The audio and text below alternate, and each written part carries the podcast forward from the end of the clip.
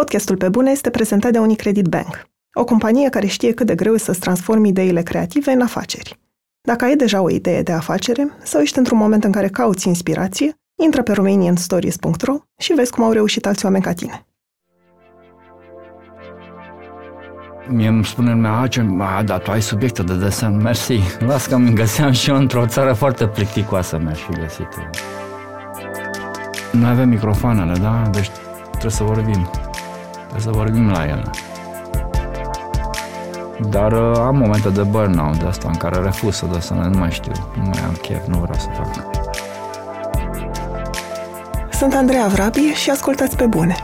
Un podcast sincer, cu oameni creativi, despre cum au ajuns cine sunt și întrebările pe care și le pun.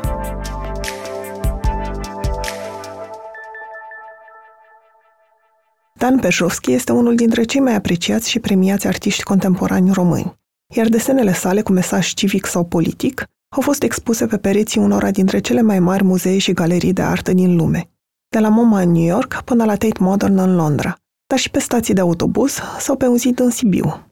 Spune că încearcă să nu refuze nicio invitație de a desena și că îl bucură libertatea de mișcare și de a crea, singurele lucruri de care are nevoie fiind o suprafață pe care să deseneze și cariocile pe care le poartă în permanență cu el. În ultimii ani, aproape nu a existat un protest sau o acțiune civică la care desenele sale să nu circule, pe pancarte sau în rețele sociale. Pentru că Dan Perjovski crede că este important ca artiștii să se implice în societate și nu poate separa politicul și viața civică de arta lui. Urmează o discuție mai lungă decât de obicei, pentru că în studio am vorbit despre prea multe subiecte interesante care merită ascultate, de la transformările prin care trece lumea în prezent, la îndoiala veșnică de care suferă artiștii, dar și relaxarea de a nu căuta succesul imediat, până la alegerea de a rămâne și de a schimba ceva în România. Sper să vă placă ce a ieșit. Domnule Perjovski, mă bucur foarte mult să vă am în studio. Bună seara! Bună seara! Desenele dumneavoastră surprindeți evenimente sau subiecte politice, sociale și nu numai dintr-o anumită perioadă de timp. Și sunt curioasă ce vă îngrijorează acum, ce vă preocupă, spre ce ar trebui să ne îndreptăm toți într-un fel. În România, în general? și în România și în general. Că sunt subiecte de îngrijorare. E time of the monsters, știi? Și uh, pentru mine e o surpriză extrem de mare ce se întâmplă numai la noi. Pentru că m-am prins, nu, revoluție, democrație, libertate de expresie, deschiderea lumii, căderea zidurilor, nu? Și acum se înalță ziduri, se pun artiști și jurnaliști în pușcării, vezi că ăștia nu știu ce lege să mai inventeze să nu denigrezi țara, să aduce atingere simbolurilor naționale, deci um, se ridică din nou niște ziduri așa și asta, eu am o expresie că și fac o expoziție cu titlul ăsta cu uh, barbed wire uh, walls pe care nu mai poți să faci graffiti. Deci nici măcar nu te poți răzbuna cumva pe chestia. Deci e o lume greu de dus și neașteptată cumva pentru mine, pentru că trendul părea foarte pozitiv în toată lumea. Mai știu că prietenii mei de stânga sunt tot timpul critici și supărați, dar și au motive, dar uh, neoliberalismul este rău. dar lumea a ridicat nivelul de mijloc în sus și era un trend bun. Așa, acum dă, dă înapoi. Deci asta ne așteaptă cumva, sunt momente, credeam că ceva am câștigat și rămâne câștigat și nu, nu rămâne, întorci capul și ăștia au, au luat lucrul ăla sau l-au dărâmat sau l-au, l-au mai muțărit. Deci, trecem printr-o perioadă, printr-o vale.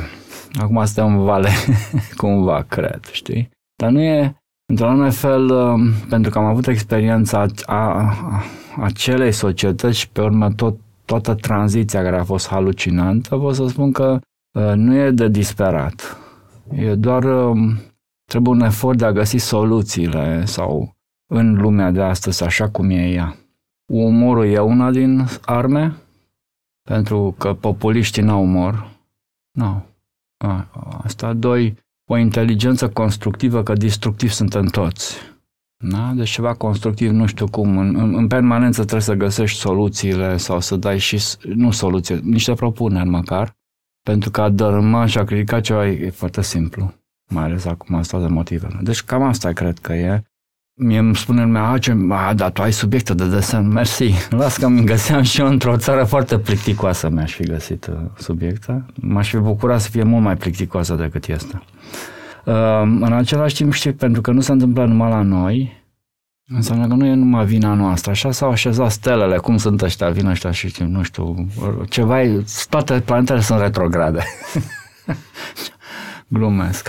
Dar ceva, ceva s-a stricat sau s-a rupt sau, sau, eu nu, nu pot să previzionez viitor, eu lucrez cu prezentul. Dar poate că e un, e un moment ăsta de trecere și asta anunță ceva care va fi. Omul alb s-a speriat, bărbatul alb, că pierde puterea și reacționează cumva. Și mm, societatea n-a fost, mm, societățile nu au avut anticorpi, mm, iar societățile democratice s-au bazat pe niște instituții care nu au ținut.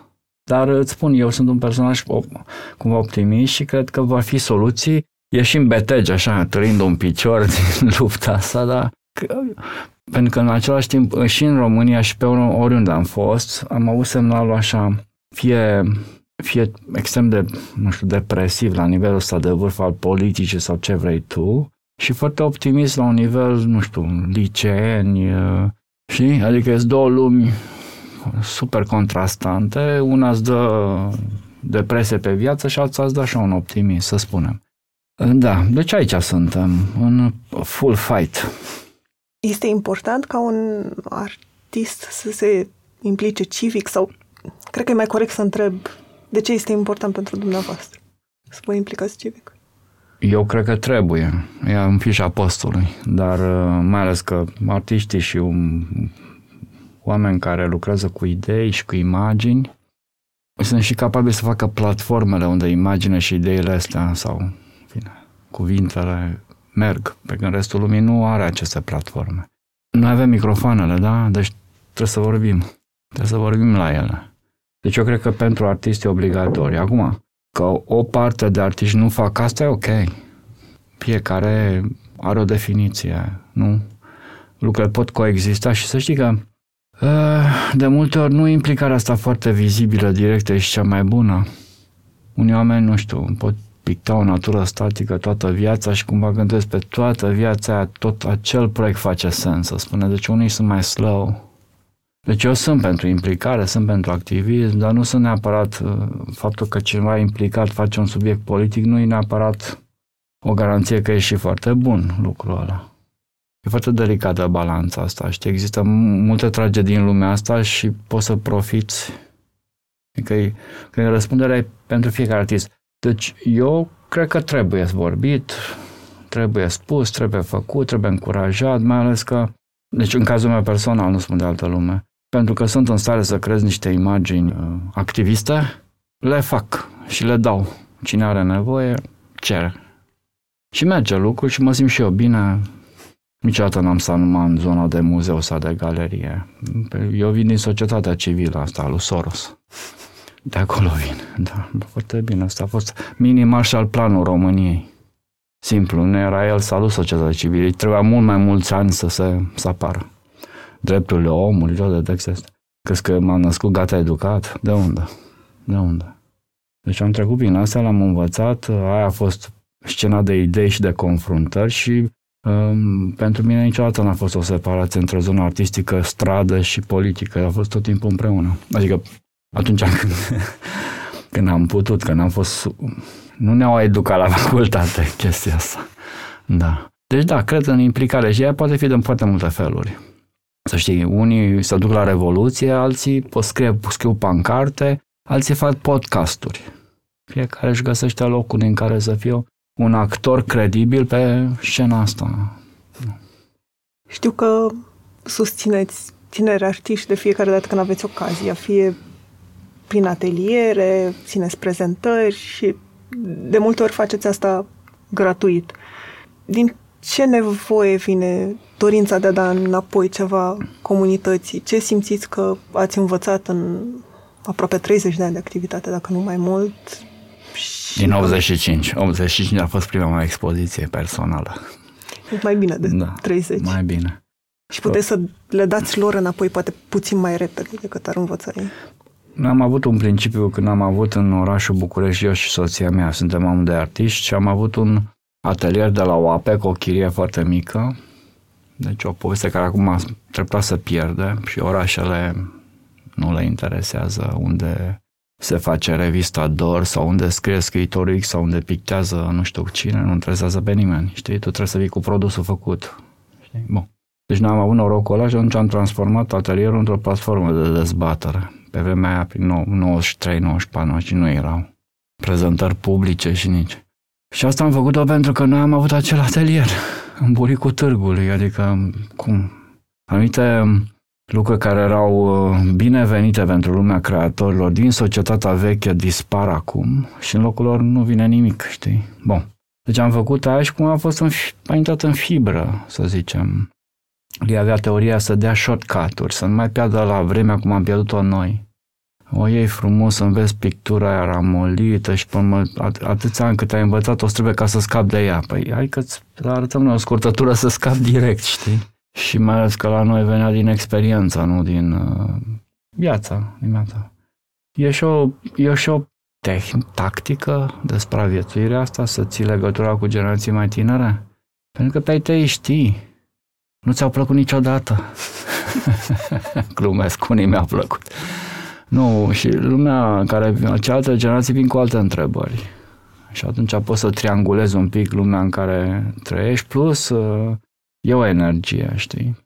Deci eu îți dau experiență, tu îmi dai energie sau îmi dai, adică e un fer. Noi și noi, noi am învăț, învățăm din asta. Eu fac workshop-uri în toată lumea și în workshop-ul constant în facerea unui fanzin în care fiecare persoană, fiecare participant la workshop are o pagină pe care o construim împreună, o discutăm și de la, din întrebări, din discuția, învăț foarte, învăț foarte multe lucruri, știi? Deci da, am făcut, mi și plac, mi se par mult mai curajoși oamenii ăștia, tineri, sunt născuți în lume, într-o lume liberă, cu alt tip de informație, știi? Și cred că e aproape obligatoriu, iară zic asta. O fac cu mare plăcere. Și alții au făcut-o, să știi, pentru mine nu așa de mult, dar da, au făcut-o. Și nu, nu știu dacă e neapărat un dat înapoi. Mi se pare aproape firesc. Rămân un pic uluit în ultima vreme când lumea face workshop-uri și prezentări și TED-uri care după ce are patru expoziții și mă întreb oare ce poate să spună după atâta experiență. Că e prea scurtă ca să-ți dai seama, să zicem. Adică trebuie să-ți iasă multe lucruri și trebuie să ratezi multe lucruri ca să-ți dai seama. Cred că există și aici e o responsabilitate, cred. Eu nu învăț pe nimeni să facă ca mine. Învăț doar uh, cât de diversă e lumea în care suntem și cât de multe soluții pot să, pot să existe. Nu trebuie să o vrei pe a mea. Cred uh, uh, sincer în povestea asta. Contribuiți cu desene pentru, pentru proteste, acțiuni civice, asociații de tineret. Pentru lucrări de diplomă, lucrări pentru mici așa, pot să folosesc desenul ăsta, că e cam plictisitoare lucrarea mea. Zic, da.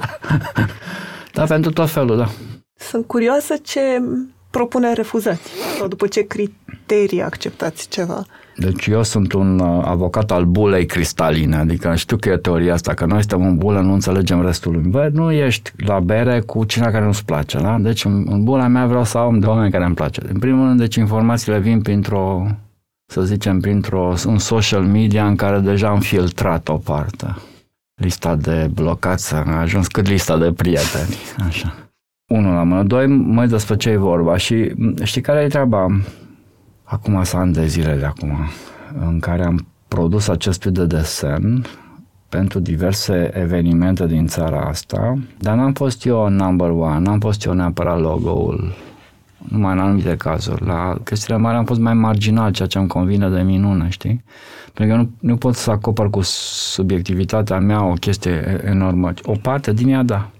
Uh, sau ceva extrem de centrat când mi se cere exact uh, un grup care face nu știu ce poveste educativă în Ferentar și îmi spun uite despre chestia asta cu păr- părinți și atunci centrez exact ce le trebuie lor, dar în general ceea ce eu fac ca desen și asta e o constantă și în lumea artelor și în lumea activistă și peste tot, nu știu, are, cred că e perceput destul de diferit, că eu lucrând de alb și negru, lumea așteaptă să fie colorat, să... mi se pare destul de sexy sau ceva. Nu atrage priviri. Da, și atunci îi, îi, îi, le place. Dar îi creează un loc nu în, în, în față, cumva undeva acolo. Și asta mie îmi place foarte tare. Deci cumva se filtrează și din cauza asta. Acum, sincer, am refuzat foarte mult. În general, advertising. Pentru tot felul de sticle sau de căni pentru tot felul de evenimente sau... Um, eu și las așa o nelămurire. Lumea nu e foarte clar ce, ce cu asta. Asta e pictor, ce face asta? E cu muzeele, e cu ilustrațiile. La noi, știi că la noi sunt, e foarte ierarhizată povestea asta. Dacă ești, faci caricatură, oh, ești ultimul din lanțul trofic, ilustrație, una, arta e altceva, știi? Și neclaritatea asta îmi selectează cine, cine se adresează. Plus felul în care eu, eu nu desenez funny. Dacă se uită cineva, se poate și tăia la deget la desenele mele, dacă nu e atent. Adică eu desenez destul de brutal, brut, da, brut și brutal și foarte dur câteodată, cu umor, dar asta nu tot timpul nu tot timpul poate fi, lumea nu se poate alinia la chestia asta. Plus, câteodată cred că sunt mult prea cultural, am referințe care nu se pricep din prima, să spunem, și îmi convin lucrul ăsta, pentru că îi, îi dau un fel de profunzime de sânul meu și atunci e, e ales sau e utilizat doar de anumită parte din scenele astea democrate. N-a fost niciodată utilizat de scenele antidemocrate și niciodată mi s-a cerut. E adevărat că sub, când ai succes, nu mai vine și te caut, nu, nu contează că ai făcut succes criticând Coca-Cola, vine Coca-Cola să-și ceară un desen. nu mi-a, nu mi-a cerut, dar alții, alte companii, să spunem. Și în alea nu mă bag. Câteodată e foarte greu să explic fără să jignesc pe cineva, un tânăr de ăsta care e pus de o instituție să mă contacteze, de ce nu vreau eu să fac aia sau... Sunt tot, în schimb, fac lecture prezentări fac oriunde se întâmplă următorul lucru, să, fac, să fi făcut o siglă la viața mea sau un desen în urmă cu 30 de ani, uite-te la TNB, vezi că scrisul ăla e scrisul meu. Și m-a încetat cu caramită pe urmă din cauza CNDB-ului pe care i-a dat afară. Da? Am zis că îi retrag sigla. Deci mi s-a întâmplat ca anumite entități, folosind sigla mea ca să devină mai niște platforme care mie nu mai îmi plac așa de tare. Dar ce să fac acum? Să mă duc să zic ștergeți-o? Dar în linii mari, ok, am fost ok și e ok în continuare. Am e posibil ca mulți din activiștii cu care eu, pentru care am muncit în mod special ca să le fac un semn pe care ei să iasă să protesteze, să apere pădurile, să fi votat la referendum da. Înțelegi? Ceea ce pentru mine e greu de, de înghițit. Dar ce să fac acum? Adică în momentul ăla ne-am întâlnit, dacă tu îmi cer pentru referendum, nu o să-ți fac. Asta e. De exemplu, an de zile am refuzat să fac tricouri sau... Uh, și asta dintr-o teorie mai veche a mea, că orice faci ca artist, până la urmă sfârșești pe o umbrelă. sau pe o brichetă. Sau... Și nu vreau asta, să expun în uh, magazinul muzeului. Urmă, din cauza soției mele care cumpără obiecte din magazin și face cu ele instalații, mă uitam mai cu atenție, plus, deci lucrările mele ca artist pe piața mondială au un preț. Prețul ăsta e mare pentru oameni, pentru omul normal, cu venit normal, să zicem. Și atunci m-am gândit că poate un tricou sau cartolin oricum făceam, știi, de un jumătate de, de euro, nu? 50 de cenți. Deci acum nu mai sunt așa de, pentru chestii activiste, fac povești, serii de tricouri sau anumite, am anumit multipli, am făcut foarte mulți multipli pentru instituții de artă care să le vândă să se financeze. Cam asta. Deci da, fac acum. Dar tot timpul gândesc cumva. Podcastul Pe Bune e susținut de Unicredit Bank, banca minților creative. Acum 10 ani, Unicredit Bank a început să sprijine comunitatea creativă românească. Astăzi, continuă să ajute și inspire oamenii care vor să înceapă sau să consolideze o afacere creativă, de la studiouri de design de interior la cafenele artizanale – intră pe romanianstories.ro și descoperă lecțiile de viață ale antreprenorilor români.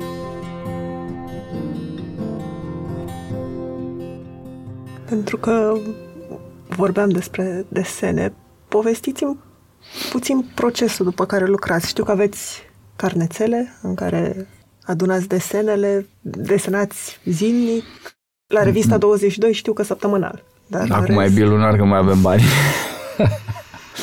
da, um, practica mea s-a, ca la toată lumea, s-a constituit în timp și eu am încercat să, să-mi fac o practică cât, cât, mai des, cât mai relaxată, să nu, să nu mă împiedic de chestii, să nu fie greu, să nu fie dificil, pentru că în România, deci o grămadă de artiști români trăiesc mai puțin din cauza că toată birocrația asta e împotriva lor. Deci le mănâncă capul și nervii și oamenii mulți nu rezistă.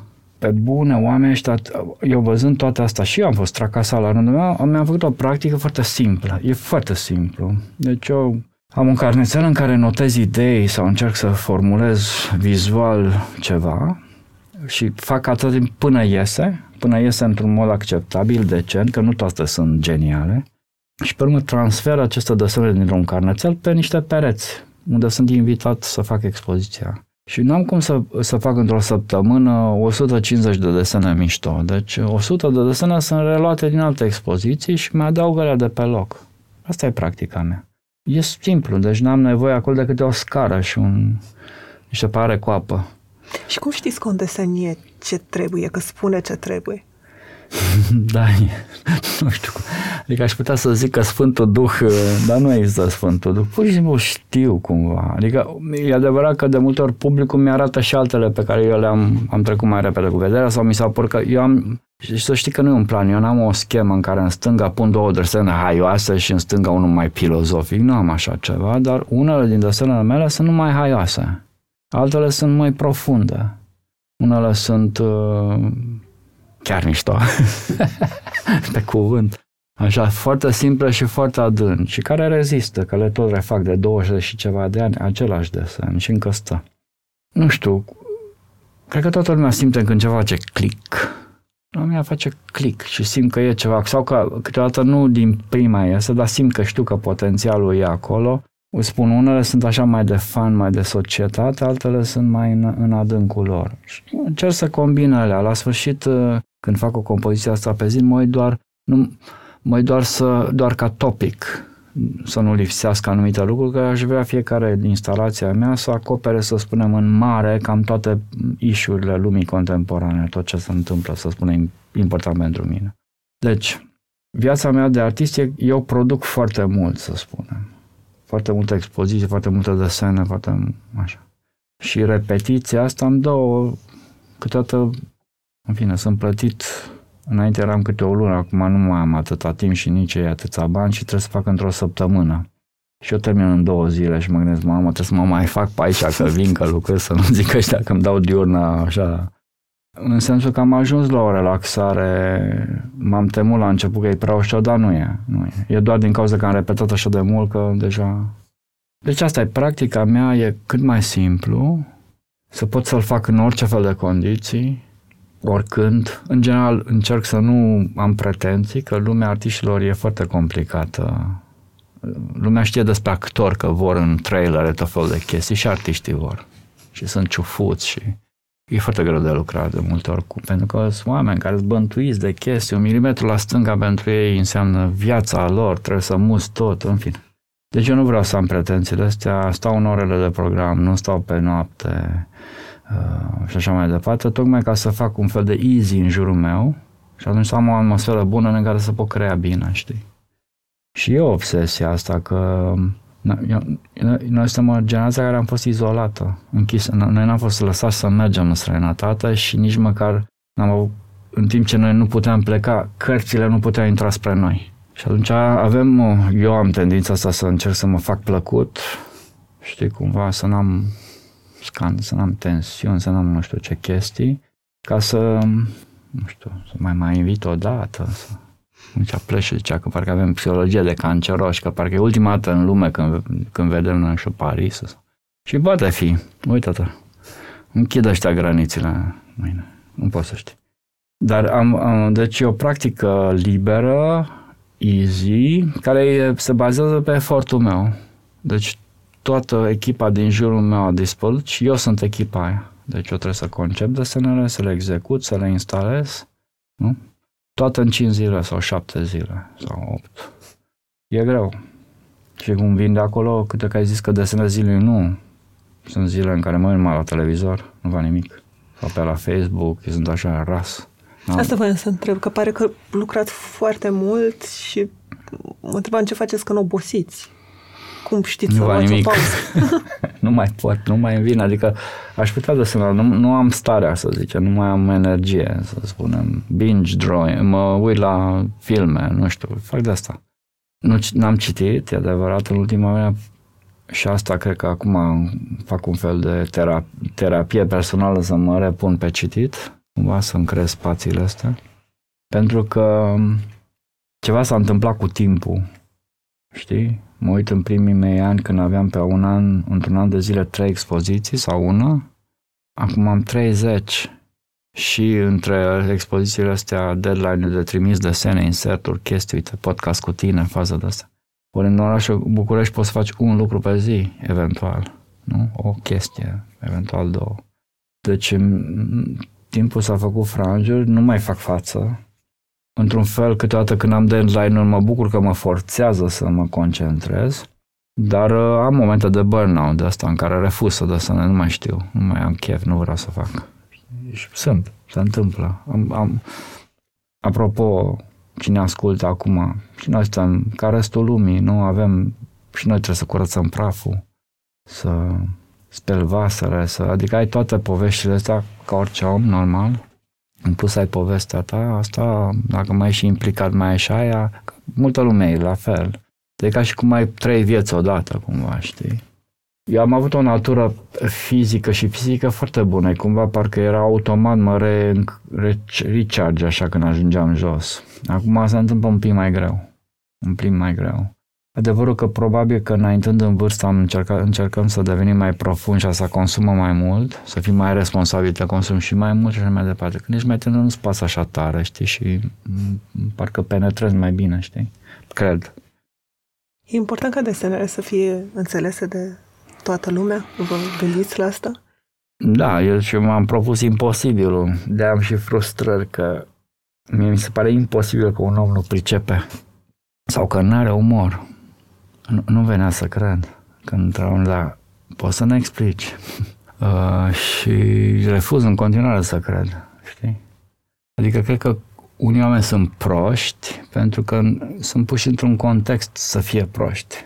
Și dacă muți cumva contextul și lumea devine altceva. Deci ăla care te înfioare pe tine la televizor spunând o cretinitate s-ar putea să fie un tip foarte mișto cu cățelul lui. Știu și eu. Dacă îl cunoști într-o altă împrejurare, să te uiți dintr-un unghi, știi?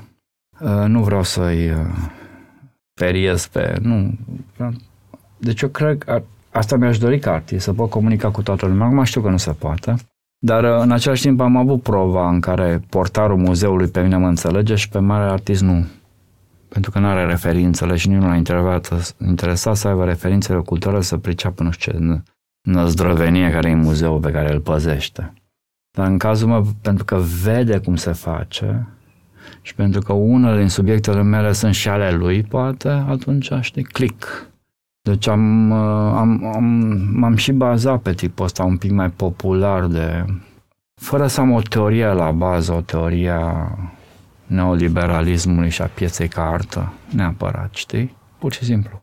Și asta poate că vine din presă și din presa asociativă, nu din presa de trust, în care nu comunicai cu oamenii, nu avem un sistem la 22 de abonamente, lumea vine și își ridică revista de la redacție, deci îl vezi pe cititor și vezi cum îmbătrânește în 30 de ani și vezi că nu mai vine câteodată, că a trecut dincolo, știi?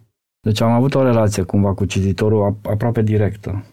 Și asta mi-a schimbat felul în care eu comunic în muzee comunic altfel decât altă lume. Nu că aia, a, toate artele felul, sunt importante. A mea e în felul ăsta. Dar asta mă și supune la niște chestii, să știi. Când lumea nu înțelege ceva, lasă în pace, dar când așa pare că pricepe, încep uh, discuțiile, știi? Mie, mie, de exemplu, mi-a venit să cred ce ură poate să degajeze succesul. Um, lenea asta intelectuală care trebuie să explice faptul că practica mea funcționează prin fel, prin, prin orică stele, orică relații, orică, știi? Deci trebuie tot timpul să fie o explicație exterioară care cumva să justifice insuccesul omului sau ceea ce el crede că e insucces, că nu există chestia asta. Totuși, Geta Brătescu, de care, care s-a dus recent dintre noi, a strike gold după 80 de ani. Dar până atunci și-a văzut de treabă. N-a stat să se certe cu așa mai departe. În fine, deci, mai ales din cauza social media, ura asta care vine așa on your face, eu nu mi-am, nu mi-am imaginat-o și să știi că ceva se întâmplă. Eu păsesc la Sibiu, e totuși Sibiu, când zic asta să mă înțeleagă bine antropologică, nu vreau să zic că mai ocheș, dar era, un, era altfel de contract social, era altfel de protocol pe stradă. Mi-am avut un proiect la Sibiu pentru centenar, în care eu n-am avut un sponsor sau bani de la ăștia cu centenarul, ci am uh, cerut de la oameni magneți.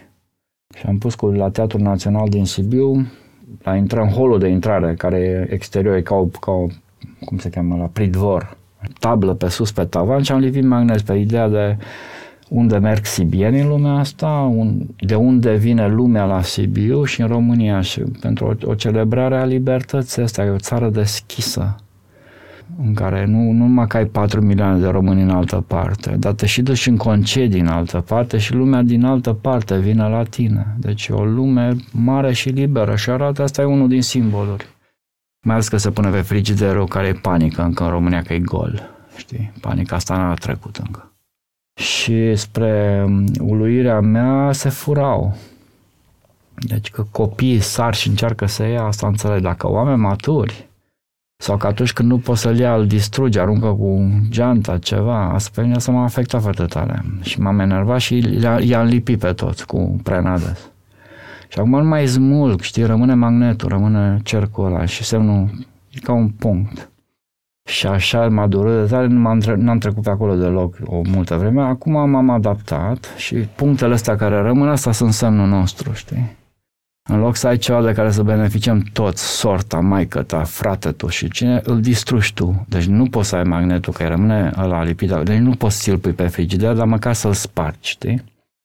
Asta e proiectul de centenar. Până la urmă, asta este, da, spune ceva, știi? Dar uh, îți spun că eu aș vrea să toată lumea să mă placă, să înțeleagă ce fac acolo, cu asta plec la drum, deci caut să găsesc nu middle, uh, că um, gustul comun al, al omenirii nu e bun. Dar caut să împing lumea mai în sus. Oricât câte gânduri aș avea eu despre artă în lume, ăla care îmi fură magnetul mă pune, mă aduce jos pe pământ, știi? Că ceea ce eu cred că e important, el nu crede. Și cum facem acum? Cum facem? Știi? Cred că e parte din aceeași dinamică. Eu trebuie să mă adaptez, să înțeleg. Sau să înțeleg că pur și simplu o parte din planeta asta nu o să înțeleagă veci de veci. Asta e. Ați desenat în foarte multe locuri și țări. Și asta e o întrebare spinoasă pentru că mm, o aud de foarte multe ori în, în jurul meu în ultima perioadă. V-a tentat să rămâneți în altă țară vreodată? Au fost momente. Au fost. Și să știi că explicația la povestea de ce n-a rămas e mult mai complexă. Eu aș putea, eu câteodată forțam nota așa ca să mai tai din... Uh, deci rezolvarea nu-i fuga. Dar și dacă ai plecat, ok, ok. Știi? Și încercam să tai asta, spunând, bă, niciodată n-am avut o propunere coerentă, să zic să iau un grant de un an de zile și să am timp să mă pregătesc pentru ce vine. Deci nu am muncit enorm aici, să știi. Enorm. Am pus totul la bătaie. Viață, copil, tot am pus, da? De ce aș lăsa asta să, știi, să o iau de la început? Nu puteam. Și să mai spun ceva, în lumea, eu sunt un, un amestec de chestii pragmatice cu unele ideale. Uh, deci lumea te place dacă nu rămâi în casa lor. Da? Te invită la party, dar să nu dormi acolo. Înțelegi? Să nu, sau mâine să mă apar din nou. Stai un pic. Știi? Deci um, e și un calcul aici. Păi mai bine sunt, uh, nu știu, al optulea artist din Sibiu decât al 800 milea din Los Angeles. Nu? Zic și eu ceva pragmatic, să spunem. Deci nu. Ne-a trecut prin cap acum. Dar nu că nu pleca definitiv. Cum ar fi să încercăm să avem un backup, nu știu, Viena sau o cameră undeva, un garsonier, ceva de genul ăsta. Dar nu mai ne-a trecut prin cap. Pentru că s-a adunat sărănorii ăștia negri aici. Locul nostru e cumva aici, pentru că putem fi prezenți acolo. Dacă nu eram, am fi mers. Știi? Dar pentru că pot să merg acolo, nu mai are niciun rost să stau. Cumva. Și să știi că când ești în afară și revii, am o privire fresh și pe, și pe, și pe mine înapoi. Deci nu. nu din capul locului n-am vrut neapărat, a, a fost anumite momente. Și dacă probabil, dacă eram mai tineri, că pe noi s-a deschis lumea în, când aveam 28 de ani și până am înțeles ce se întâmplă, deja aveam 35. La 35 deja nu mai ești, la e limita oficială a tânărului artist și atunci șansele tale sunt mai mici după aia. Până în 35 de ani sunt burse, după 35 sunt premii. Premiile se iau mai greu. Deci dacă ne prindea la 25-26, poate... De altfel să știi că eu sfătuiesc pe toată lumea cu care intru în, în contact, inclusiv, ți-am zis, studenți din Finlanda, să se care din țara lor. Uh, dacă sunt studenți să facă Erasmus, să schimbe semestru. Dacă au terminat să facă master în altă parte, dacă au terminat și masterul să se ducă pentru, nu știu, un sezon la Berlin sau unde vor ei să experimentezi ieșitul din confortul tău, un loc unde știi, să vezi altceva. Că nu se știe ce ți se potrivește, știi? Și nu, adică noi suntem o pereche, Lia și cu mine, pentru că am trecut prin niște nenorociri de asta, vrem un tip de confort. Și intelectual, și, și ăsta, casnic. Nu mai cu pac, pac. Țin minte și acum am, am fost o dată într-un grant la în Scoția la niște tipi și eu muream de frig. Eu nu puteam să stau în casele lor. Eram într-o casă cu mai mulți artiști și mi-au, mi-au dat mie toate păturile. Deci au dormit ei, nu știu cum dracu, și eu aveam așa un malder de pături. Eu nu, eu nu puteam să dorm ca ei. Zic, bă, eu sunt, pe mine m-au injectat, eu nu pot să rezist în chestia asta. Eu, eu am făcut naveta la Sibiu la și de studiam cu trenuri personale cu gheața înăuntru vagonului. Și dormind în picioare, că era prin trenul. De atunci nu mai suport frig, nu mă știu adapta. Nu, domnule, mie să fie cald, să fie... Tot timpul ne certăm la hoteluri, că da, mai tare aia stinghe. Da, da. Deci nu, n-am vrut să plecăm niciodată. Poate Lia mai mult decât mine. Pentru că parcă ea are și o panică mai mare. Am știu că oricum mă descurc aici. Și trebuie să mai zic ceva. Aici totuși, în perm- acum e un pic mai blocat, dar în permanență era o promisiune că schimb ceva cu adevărat. Și anumite lucruri chiar le-am schimbat. Chiar le-am schimbat. De aia cumva, nu neapărat că am rămas că avem la misiunea patriotică să salvăm asta, nu în sensul ăsta, ci chiar aveai senzația că e nevoie de tine și chiar era nevoie de tine. Și în ultima vreme noi am încercat să, dăm, să fim un fel de model fără să țipăm că stăm un model. Să zicem, bă băieți, deci dacă voi credeți că structura de artă în lume sau în țara asta este că tu trebuie să mergi în punctele X, Y, Z, noi îți arătăm că poți să mergi și până E, F, G. Nu, lumea să nu mai vadă lucrurile astea așa de îngust, cumva. Nu, nu, nu, sunt foarte divaga, sunt foarte, uh, e un evantai, alege zona ta, vezi, du-te, luptă-te pentru ea, se pot face lucruri într-un anume sens, cel puțin în zona asta creativă în România, România e o țară ușoară, nu sunt foarte multe platforme. Mai de mine să mai târziu știi cam pe toată lumea care acționează în zona aia, chiar personal poți să știi ceea ce este imposibil în Germania sau în America sau în Franța. Deci asta, în opinia mea, e un avantaj. E ceva interesant în care un tip de spirit de comunitate, parcă niște un fel de idealuri comune. Păi e foarte greu să le mai găsești în alte părți. Sunt foarte nișați oamenii, foarte structurată societatea, nu mai pot schimba. Dar am, spun, am învățat din, din a trăi aici și dincolo, tot timpul am învățat. Lia are dreptate, dacă n-aș put, n-am putea călători, cred că am plecat.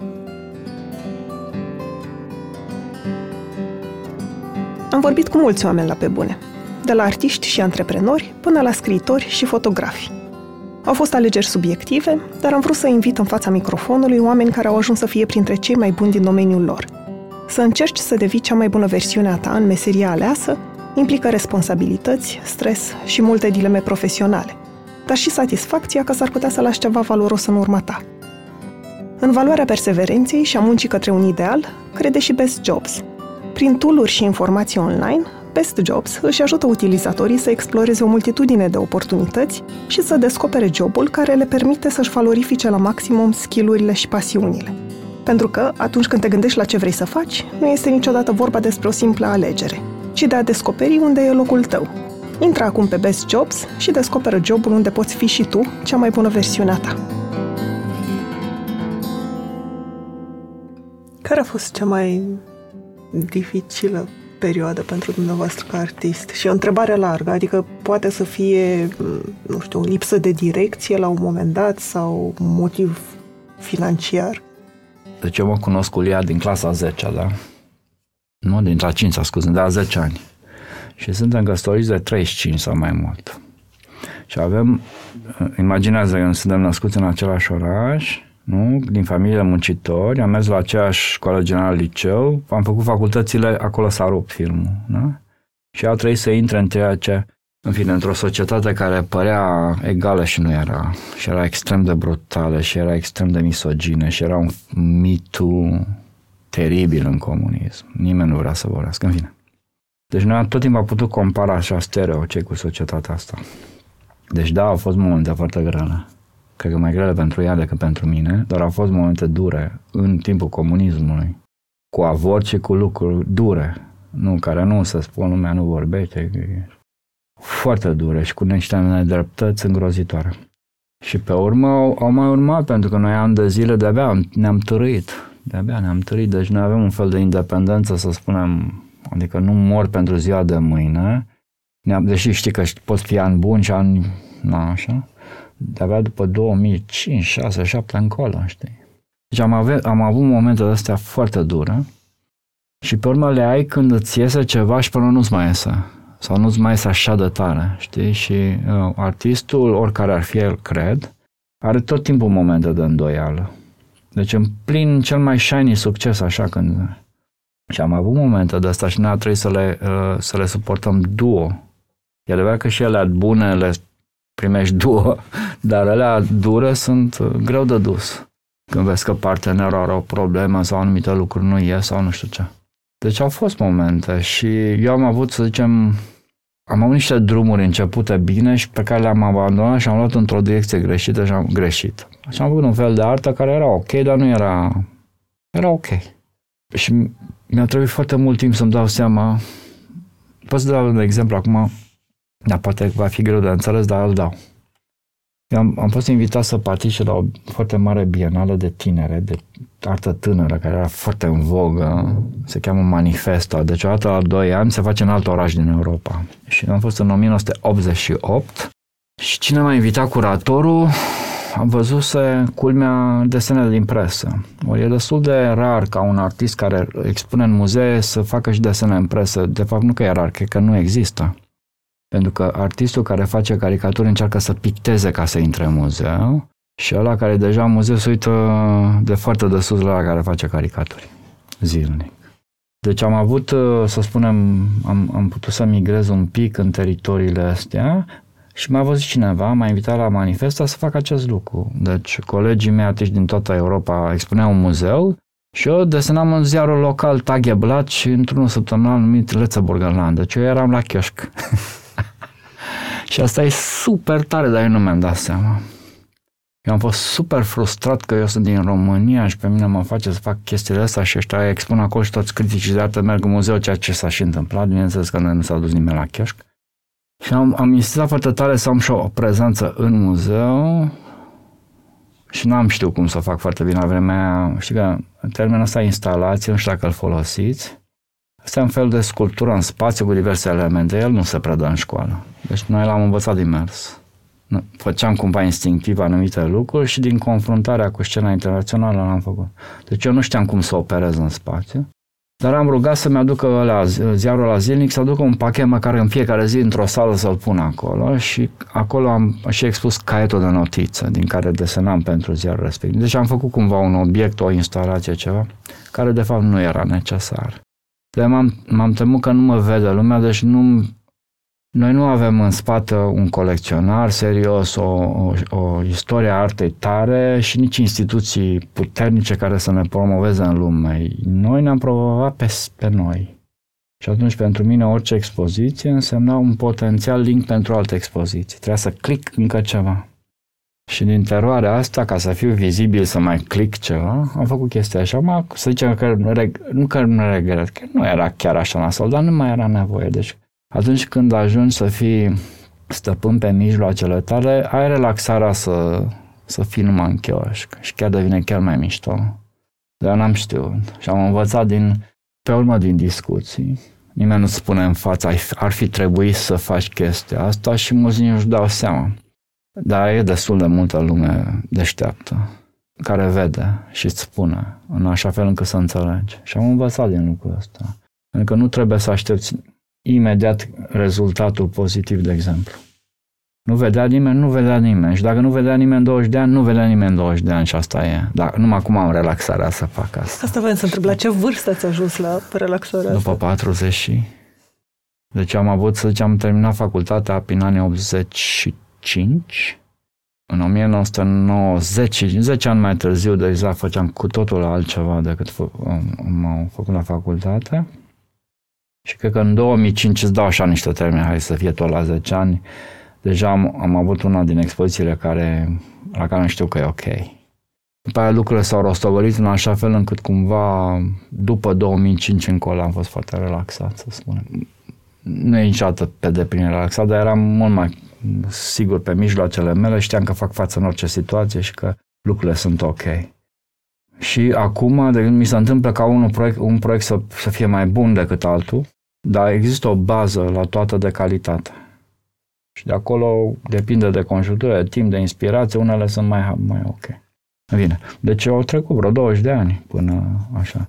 Unul din modele, dar s-a schimbat, că acum lumea s-a accelerat foarte tare. Deci am avut o foarte bună prezență la Bienalele de la Veneția în 1999, dar primul, prima invitație importantă bazată pe ce am arătat de atunci a venit în, în, în 2001. Deci, 2 ani. Acum te ia imediat aproape. Deci dacă e bine, imediat au luat, știi? Dar atunci am avut un delay de genul ăsta, dar a venit. Și pe urmă, din cauza că m-a luat la ma așa și tot timpul s-au legat, s-au ramificat ca un copac, știi? Te-am văzut acolo, te-am văzut acolo, îmi place, urmăresc de nu știu câți ani ce faci, chestii de genul ăsta. Să înțeleagă lumea, eu n-am un agent care să așa. Bine, lucrez cu niște galerii, dar ele sunt într-un alt teritoriu un pic. Și eu sunt invitat direct pe Facebook, pe e-mail. Dau de mine dacă au nevoie muzee, nu știu ce, și vin invitațiile. Sunt vin în niște ani foarte puternici, alții mai melo, așa.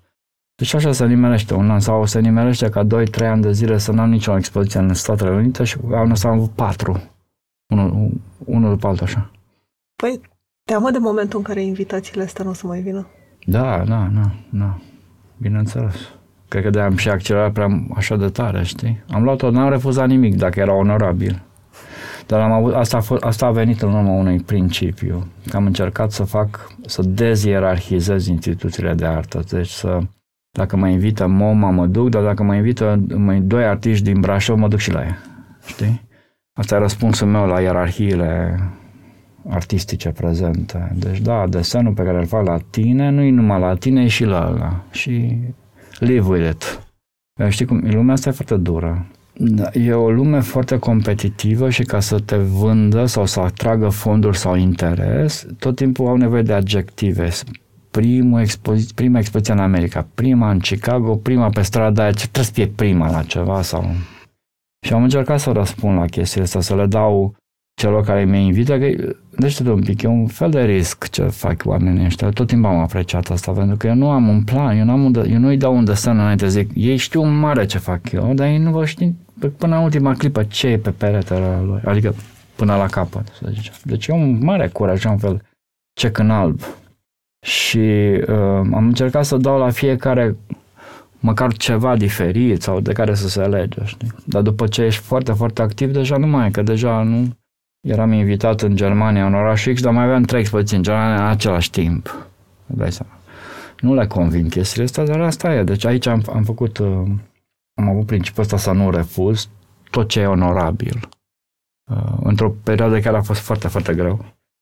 Acum e mai simplu să spunem că nu mai sunt chiar așa de mult bombardat și pe unele le mai pot amâna, le mai, știi, îmi fac programe așa fel încât să, să se pupe trei unul după altul Deodată pățesc fazele astea, zice la, la, la graniță când trec, zice de unde veni și nu mai știu. și cred că am o multă, când trebuie să mă aduc aminte de unde vin, vin într-un oraș și plec în altul și încă în altul și pe urmă acasă, deci așa un tur și mă mai zăpăce așa. Așa, se întâmplă chestii. Într-un fel e foarte interesantă, mie îmi place foarte mult viața asta. Și cumva, prim, că mă întreb dacă mi-e frică să nu vină, da, pentru că toate invitațiile sunt un fel de, sunt confirmări. Adevărat că eu o să am tot timpul aici, intern, o să am, deci nu o să mor de nefăcut sau așa. Și mai, a trebuit și eu să înțeleg că, că instinctul meu că particip, aș participa la toate expozițiile de pe planeta asta. și ne mi-a trebuit multă vreme să înțeleg că unele nu sunt pentru mine sau chiar dacă par, știi, trebuie să mai fie loc și pentru alții. Uh, n-am avut o mare problemă pentru că nu ne-am dat seama când ne-am căsătorit că li-a luat și numele meu de familie și atunci ai doi oameni cu același nume și asta e dificil. Deci pe cine să se... E foarte... E, și spre satisfacția noastră sau în fine admirația noastră sunt curatori în lumea largă și și la noi care au avut curajul să ia pe ambii Perjovski așa, foarte tare și așa mai departe. Noi mai expunem împreună, paralel, știi, nu semnăm aceeași lucrare și cred că aia sunt una din cele mai mișto expoziție că îi dă vizitatorului un, o viziune diferită despre aceleași lucruri, cumva, știi? Ia cărți, ia o ziare, ceva de genul ăsta. Și aia cred că sunt foarte ok ca pentru vizitator. Așa. Altfel ne înțelegem greu în sala de expoziție. Pe spațiu. Ne certăm, da, o, e foarte dur, e greu, negociem, e foarte dificil. Dar e să vină. Da, deci nu, mi-e constant teamă că nu o să mai fie invitații. Bineînțeles, pentru că uite-te și tu. Un pic fă un exercițiu și uite-te și pe Facebook, vezi câtă lume a început să deseneze pe zi din România și mulți sunt tineri, da? Uite de câtă lume taie silabe și face jocuri de cuvinte, să spunem, și câtă lume combina engleză cu nu că am inventat eu neapărat chestia asta, deși da. Așa? Dar e, creezi fără să, fără să creezi o scenă și atunci normal că o parte din posibilități să duc și pe alți oameni, ceea ce e foarte ok. E în regulă. Mi se pare că desenele dumneavoastră nu, nu dau un verdict. Deși critică, nu, că nu dau un verdict, că invită oamenii să își pună singuri întrebări, să încerce să înțeleagă. Și mă întreb dacă mai e loc pentru întrebări într-o lume în care pare totul atât de divizat, e fie alb, fie negru, nu mai... Numai la mine în desene e alb-negru. Parcă nu mai e timp de context, nu, nimeni nu mai are răbdare să înțeleagă. Mm, felul meu de a desena e pentru accelerarea asta de timp, că lumea nu mai stă să vadă un film video de 15 minute sau de 6 ore, cum am văzut eu la expoziții. Lumea se uită și dacă într-o imagine prinde aia, dacă îl prinzi, mai stă. Și eu încerc să fac desene empatice. E foarte ușor să jignești, să de rând, să faci praf și pulbere pe cineva, e mai greu să-l înțelegi cumva. Nu, nici eu nu înțeleg tot. Și să știi că desenele mele sunt un fel de eseuri, adică, sau opinii. Eu am o opinie, nu? Eu nu sunt sub, a, obiectiv, deloc nu sunt obiectiv. Nici nu-mi doresc asta. Eu iau partea cuiva împotriva la altcineva, știi? Dar încerc să o caut, să fac, de exemplu, când zic la Trump, Trump lui, că e un miraj, e ceva care pare trei dimensiuni, pare că are profunzime, dar n-are atunci asta, adică las cumva pe muche, tu faci cum vrei cu desenul sau împinge-l în prăpație sau ține la tine, adică cum, cum vrei tu, poți să-l știi. Adică încerc să formulezi ceva extrem de direct și clar, dar care el e, e ca la asta, cum vă aminti, poți să întorci înțelesul cumva, să spunem. Dar în mare eu am frame știi?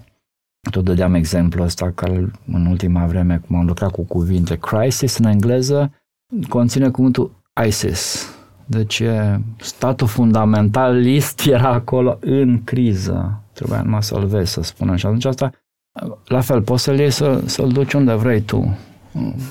În fine, dacă ai aparatul cu care să faci. Uh, în general, în desenele mele îi critic pe aia bogați, pe stăpâni, pe ierarhi, cei care fac ierarhiile. Încerc să fiu de partea omului simplu, care are greutăți, uh, care, căruia îi se impun niște lucruri, știi? Deci încerc câteodată să vizualizez realitatea pentru că ea e destulă dacă o vezi. Nu mai trebuie să interpretezi eu nimic. Ea e destulă, știi? Eu încerc să fiu vocea care vorbește pentru omul simplu. Dar omul simplu la mine e și un om care e culturalizat, e educat. Eu nu sunt... Uh, eu sunt pentru clasa muncitoare creativă, să spunem. Și atunci, din punctul lui de vedere, cu toate... Nu. Eu nu sunt fundamentalist în partea asta, nici în partea aia altă. Încerc să găsesc un teritoriu în care noi lucrurile să le putem discuta. Știi? Nici eu n-am dreptate tot timpul. Am o întrebare pe care vreau să vă pun de, la, de când ați vorbit la The Power of Storytelling acum trei ani. În prezentare aveați la un moment dat o imagine cu zidul din Sibiu.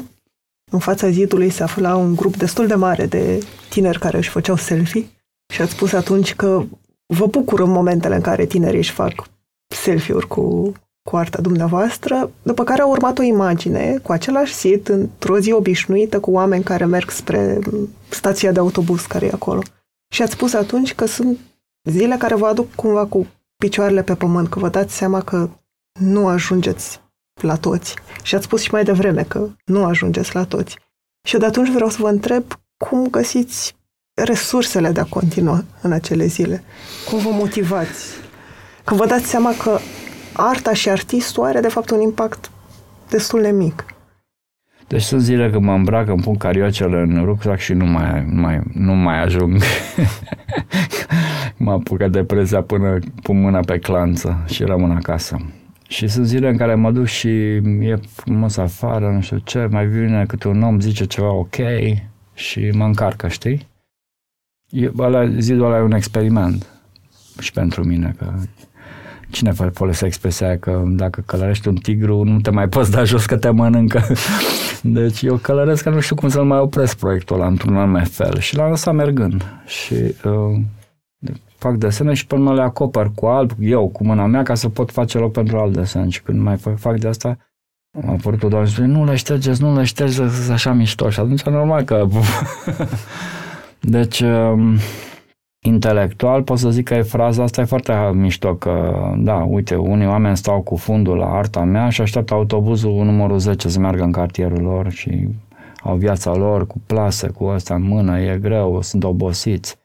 Uh, așa, intelectual e mișto ca chestia. În realitate e foarte dureros când vezi lucruri de genul ăsta, dar în același timp um, eu pot să înțeleg, pentru că eu sunt în, eu am ieșit pe stradă, nu suntem într-un muzeu. Ei, oamenii nu au ales. Ei sunt acolo, își văd de viața lor. Eu am ales să intru în lumea lor, deci trebuie să mă supun tipului ăsta de reacție. În general, lumea, pentru că nu a fost expusă, nu vede. Nu vede. Nu are dioptria corectă. Pur și simplu. Deci nu am cum să fac schimb asta, să știi. Adică, cred că și eu la rândul meu nu văd niște lucruri în lumea asta, pentru că cultural n-am cum să le văd deocamdată.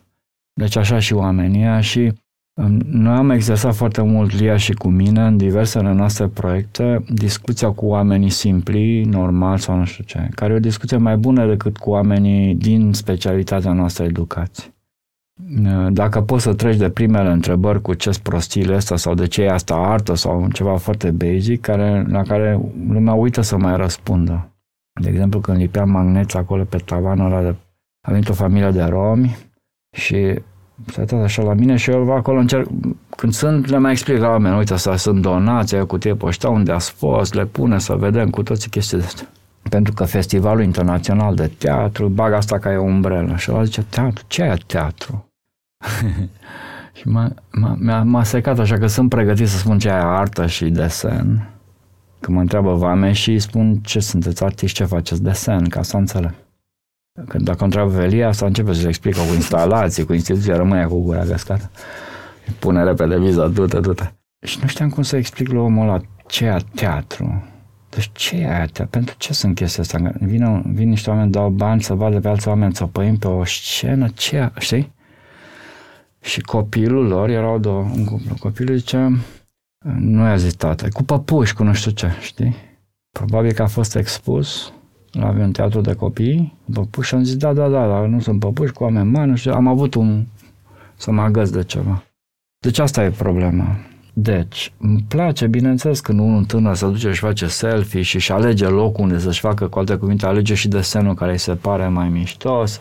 Sunt foarte mișto oameni, dacă stai acolo și observi, vezi copii care vin cu, cu bițoacla, să uită și mă oprește și să-și citește mai mult, vezi familii, că vezi oameni din alte orașe, să duc și citesc că e o etichetă acolo și așa mai departe, sigur că și vezi oameni care nu le pasă chestia aia și nici nu, nu înțeleg, dar asta, asta e, asta e dinamica, știi? Eu v-am arătat alea atunci ca să, că și pentru lumea, pentru storytellers, Yeah. Deci una e recepția obiectului, comunitatea din jurul tău care ai creat-o și alta e restul lumii. Faptul că la ia care se uită și ți-o aruncă pe jos nu înseamnă că tu ai scris rău. Deci el nu poate citi aia sau nu, asta e, știi? Și la mine e constant și cumva m-am bucurat și, așa aici. Noi locuim în, în București, în, lângă Ferentari, în Rahova. Deci nu în primăverii. Asta e realitatea, nu e, nici nu e rău. Pentru că e tot timpul cumva mai reală viața. E mai, nu știi? Eu legam cumva întrebarea asta și de o întrebare mai largă despre schimbare. Când schimbarea se produce atât de încet sau cu pași mărunți sau când vezi că doar la anumiți oameni ajungi, care sunt puțini, și de obicei nu cer sfaturi în, în podcast, dar ce sfat ați da artiștilor și nu numai, oamenilor ca noi care încearcă să, încă mai încearcă să schimbe ceva în România? Da, să știi că schimbarea aici a fost vorba lui, lui Trump, tremendous. A fost extraordinară. Ia, luați imagini din anii 90, 99, de la demonstrații pe stradă și comparațiile cu demonstrațiile voastre de acum. Uite cum sunt îmbrăcați oamenii, ce figuri au și ce pancarte au. Deci a fost e o schimbare fenomenală în țara asta. Fenomenală. Deci în România n-a fost o revoluție, a fost 500. Că pe anumite chestii dăm înapoi, ne scapă picioarele, s-a rupt gheața, asta e o, e o dinamică. Gândește că sunt 4 milioane de români activ plecați, nu? Ce înseamnă asta dacă ei ar fi aici? Teoretic sunt oameni care și-au luat soarta mâini. Unii sunt conservatori, dar nu toți. Nu? În general, cei care pe care societatea i-a articulat au plecat, da? Deci era clar că au simțit de atunci că ceva nu e în regulă și până s-au dus. de ce aia să ne lipsesc în scena din în interior. Dacă ar fi ei, am fi o masă critică. Dar nu suntem și trebuie să descoperim felul în care astea să le rearticulăm scenele astea. De altfel, eu tot timpul am, am, sunt avocat acestei Românii mari cu adevărat. Nu România mare din capul lui Bola de Vadim. Nu aia. Ce România care, glob, asta globală, cu oameni din Patagonia, în Australia, în, sunt români peste tot ele sunt un potențial, ei sunt un potențial fantastic, sunt bridge sunt poduri cu toate culturile lumii astea. Păi, să, ceva fenomenal dacă tu știi să... să e ca o, e o e investiție enormă asta. Eu știu că acum la ordinea zilei să critici guvernarea din România, dar România arată de niște ani de zile se luptă pe stradă și pe unde poate să reziste un, unui iliberalism care a prins în țări foarte educate și care ni s-au dat ca model. Deci mie mi s-a îndesat pe gât Europa Centrală ca model, da? Toată a căzut. Toată. Deci, nu ca la noi, vreau să spun că au întins-o din Budapesta artiștii, că nu mai au ce face acolo. Înțelegi? În Polonia e bătălie zilnică. În Cehia, unde care credea că toți la bere și la... Deci, cumva trebuie să avem și latura asta pozitivă, că don't let go, oamenii ăștia de aici nu au lăsat din mână, adică se bat în continuare. Păi au abandonat aia în America, au abandonat în Anglia, au abandonat peste tot, uite-te ăștia, că nu se lasă încă. Ori asta e ceva extraordinar, pentru că în România s-a ieșit pentru idei pe stradă, nu pentru că s-a mărit benzina ca în Bulgaria. Păi îmi dați mie exemplu de grevă în Bulgaria că s-a mărit benzina? Păi da, am ieșit pentru drepturile omului aici. Și oamenii au stat la 20 de grade minus pentru justiție. Păi unde mai am mai văzut asta? Bine. Deci, există o masă mare de oameni ok, credibili, care își uită chestiile personale pentru un interes comun și care din când în când s-a adunat și din cauza asta noi nu suntem ca Ungaria încă sau ca nu știu care. Nu construim ziduri la margine. Dacă vrem, putem să disperăm foarte repede, să știi. Încă nici eu nu m-am, m-am lămurit că suntem cretin cu totul sau avem, e ceva deci să știi că nu poate să fie întâmplător cu teatru absurdului, care, da, mișcarea da, da, deci asta nu, totuși nu sunt întâmplătoare lucrurile astea că vin de aici, pe bună. Întotdeauna a fost ceva. Întotdeauna, deci o, e o, o scrâșneală asta dintr-un conservatorism de la brutal sau unul, nu știu, nici nu știu cum să spun, unul de ăsta forever. Și o, o avangardă fenomenală în gândire și în expresie și ăsta lucrurile astea scrâșnesc când se, n-ai, cumva cred că trebuie să înțelegem foarte bine unde suntem, cum suntem. Și eu n-am neapărat soluții, dar am văzut că funcționează lucruri prin solidarități locale, naționale, globale, tot felul. Am văzut lucruri foarte bune uh, care se fac. Poți să ai decența sau număr inimia, să găsești în tine, să lau, să-ți lauzi inamicul atunci când ai făcut un lucru ok sau să vezi o realizare care nu e care cineva face înaintea ta, deși tu ți-ai vrut-o și să zici ok, mai sunt și altele de făcut, nu? Și să zic ce mi se pare nasol, asta trebuie făcut. Și fiecare să-și găsească uh, uh, platforma și asta să fie interdependentă, că atunci e foarte puternică chestia, părerea mea. Nu o să fie ușor, dar dacă democrații barosane, că alea, ca aia americană, sau astea tremură, cumva e evident atunci că nu suntem mană, nu, nu sunt singurii zombi, știi? Cumva suntem, e o poveste globală în clipa de față. E și, o, spun, e și un răspuns la uh, lumea se schimbă și vin mm, orașe, oameni și culturi de care nu știm nimic. Nu știm nimic, că nu ne-a interesat nu și, și ne de-abia ne-am chinuit să ne integrăm în cultura asta europeană și nu reușim sau nu știu ce.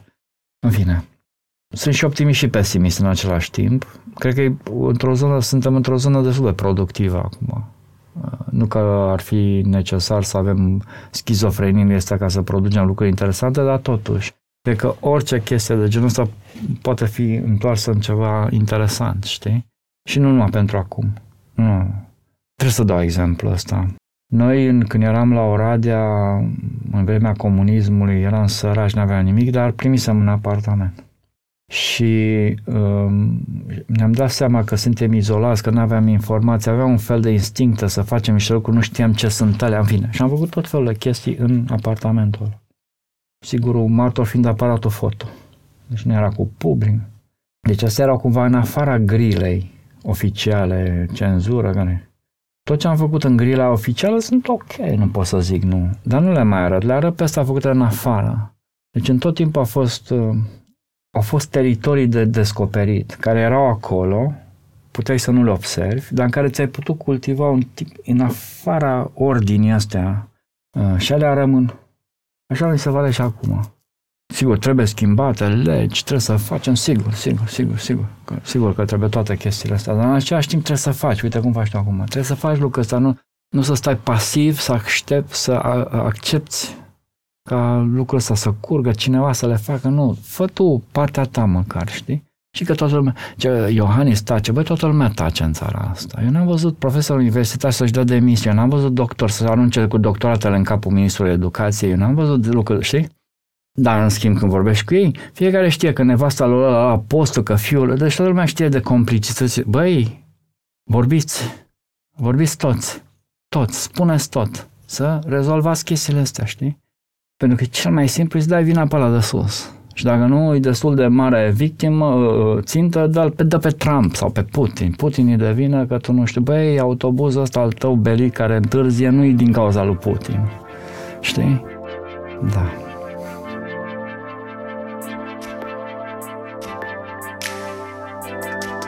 Mulțumesc că ne-ați ascultat!